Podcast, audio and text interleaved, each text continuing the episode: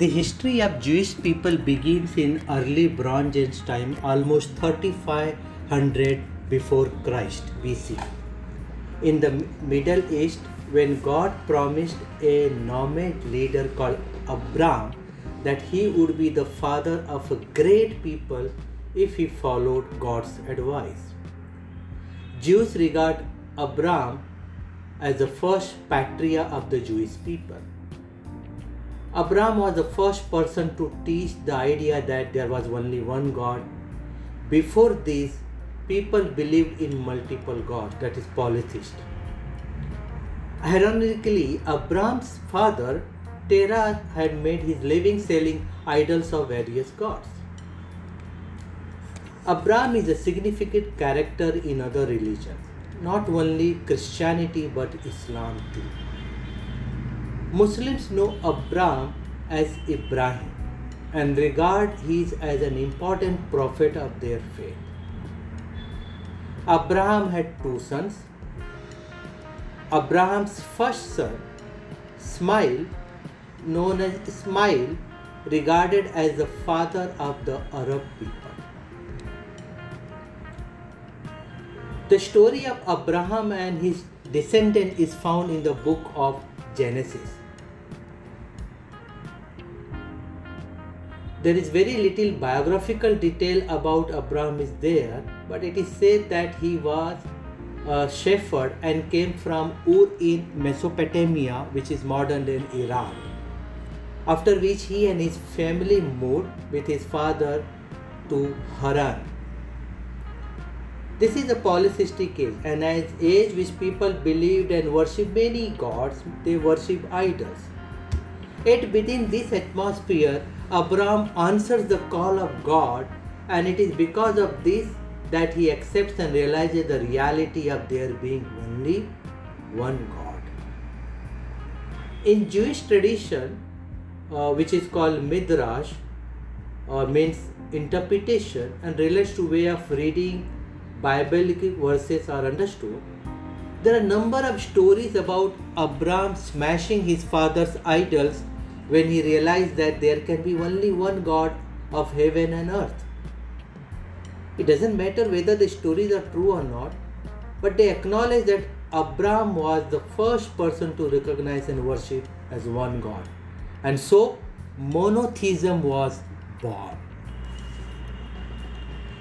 At the beginning of the Genesis chapter 12, God asked Abraham in a vision to leave his home and country he made Abraham three promises. The promise of a relationship with God, numerous descendants, and a land. The only problem was that both Abraham and his wife Sarai, Sarai later called Sarah, were old people and childless. They had to leave their homeland and they don't know even who this God is. They seem to be an almost impossible set of promise for God to keep. But amazing fact about Abraham is that he does what he is asked to do. There are no signs or miracles. He has no scriptures or tradition on which to draw. So Abraham has to place his trust in a nameless God. Consequently, Abraham has gone down in history as a man of tremendous faith. As a result of his obedience, God changed his name to Abraham, which means father of the people. Ultimate test of Abraham's obedience comes in Genesis chapter 22 when he is asked to sacrifice his son by Sarah, the second son of Abraham, Isaac. God had promised that Abraham's descendants would come through Isaac. So Abraham knew that God had told once that his generations would come from Isaac, but the same God is asking him to sacrifice. So the level of faith he displayed is quite astonishing. Abraham trusts God and take his son as directed up a mountain. At the very last minute, God intervenes and spares Isaac's life by providing another animal, a ram for sacrifice. The test is complete, and God once more reiterates his promise to Abraham of land, descendant, and personal relationship. According to Bible, Abraham is humanity's last chance to establish a relationship between God and the humanity. At the beginning of the Bible, Adam and Eve set in a train a pattern of disobedience to God's command which takes root. And even after the great flood, in which only Noah was saved, humanity once again comes perilously close to alienating themselves from the God. At the end of the Genesis 11, we are provided with the uh, genealogy, and Abraham became the new hope through which God will create a people to live by certain set of values.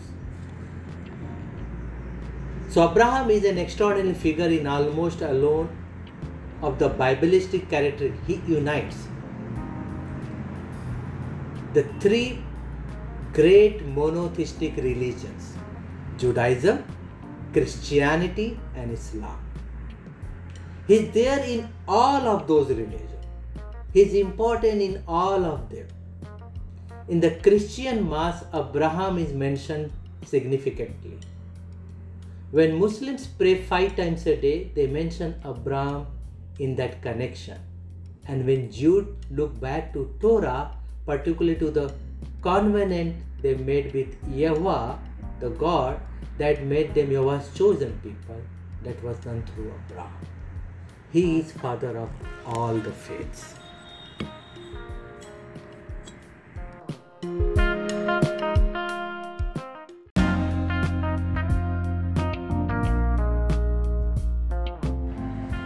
Jerusalem is a city located in modern day Israel and it is considered by many to be the holiest place in the world.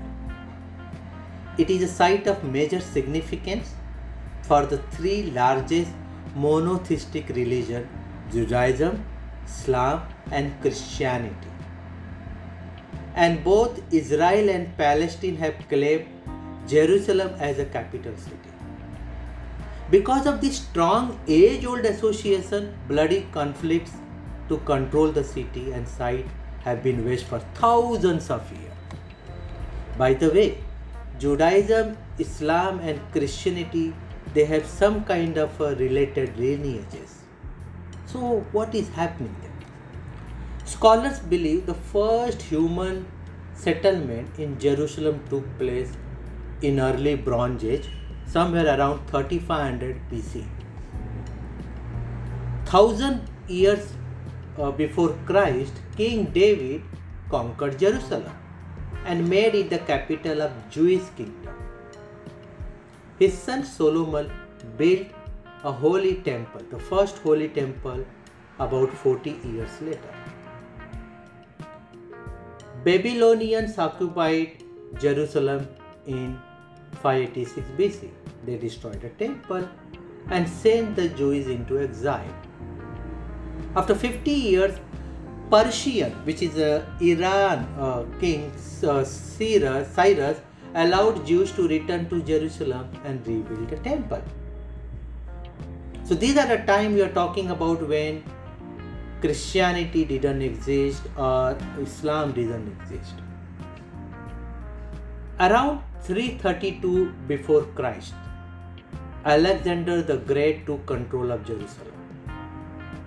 Next several hundred years, city was conquered and ruled by different groups, including Romans, Persians, and so many.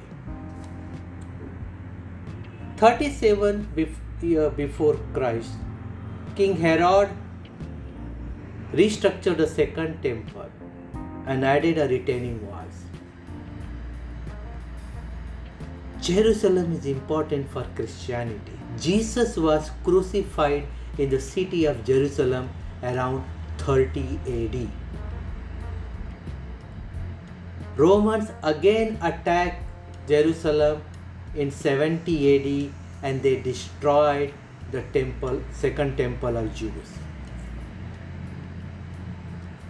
In 632 AD, that is 632 years after death of Christ, Muhammad, the Islamic prophet, died, and it is said that he ascended to heaven from Jerusalem.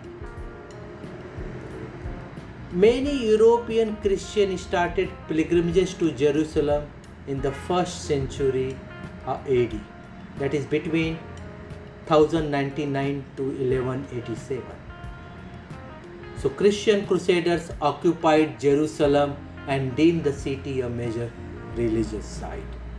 So if you look at being built a first temple by Jews, it is a religious site. Jesus being crucified there, it became a religious site for Christianity. And Islam's belief that Prophet Muhammad uh, uh, ascended to heaven from Jerusalem, it become again pious for them. And that's how this city always come in conflict. So then, who controls Jerusalem? The simple formula became that who has the power would control the Jerusalem. The Ottoman Empire during its prime time uh, ruled Jerusalem and much of the Middle East from about 1500 uh, to 1900. After World War I, Great Britain took over Jerusalem, which was part of the Palestine at that time. British controlled the city and surrounding region until Israel became an independent state in 1948. Then Jerusalem was divided during the first 20 years of Israel's existence, that is between 1948 to 1968. Israel controlled the western portion of it while Jordan controlled the eastern Jerusalem. But after the 1967, a six day war, Israel seized all of Jerusalem. So, this is how the uh, pious city of uh, Jerusalem is always in conflict. In Jerusalem, Temple Mount is a compound. This compound is located on a hill in Jerusalem that's comprised of about 35 acre of land. It contains religious structure such as the Western Wall, the Dome of the Rock, and Al-Aqsa Mosque. Ancient landmark is the holiest place in Judaism. Reference to area date back to Abraham's near sacrifice of his son Isaac, uh, who is considered to be forefather of Jesus in Jewish scripture. This site is also the location of first and second temples, the spot where many Jewish prophets taught. Temple Mount is thought to be the third holiest site in Islam after Mecca and Medina in Saudi Arabia, where Muslims believe the Prophet Muhammad ascended to heaven. Christians believe the site is significant to their faith. It is a place that prophets mention in the Old Testament of the Bible and was visited by Jesus according to the New Testament. It has religious and historical implication. Occupation of the Temple Mount has been cause of bitter conflict for centuries. So during the Six Days War, Israel gained control of the Temple Mount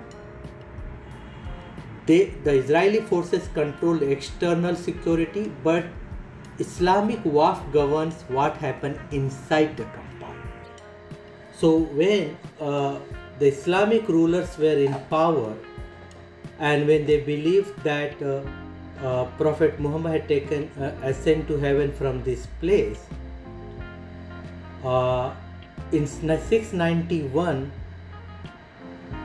the Khalifa Abd al-Malik built a gold dome Islamic shrine at this place and known as the Dome of the Rock. So this uh, dome located on a temple mount is the oldest surviving Islamic building. And it is the site where Muslims believe Muhammad ascended to heaven. So in the Crusades, when Christians turned the landmark into a church, in 1187, Muslims recaptured the Dome of the Rock and redesigned it as a shrine. A silver dome mosque called Al Aqsa sits adjacent to the Dome of the Rock on the Temple Mount. So both the structures are considered holy to Muslims.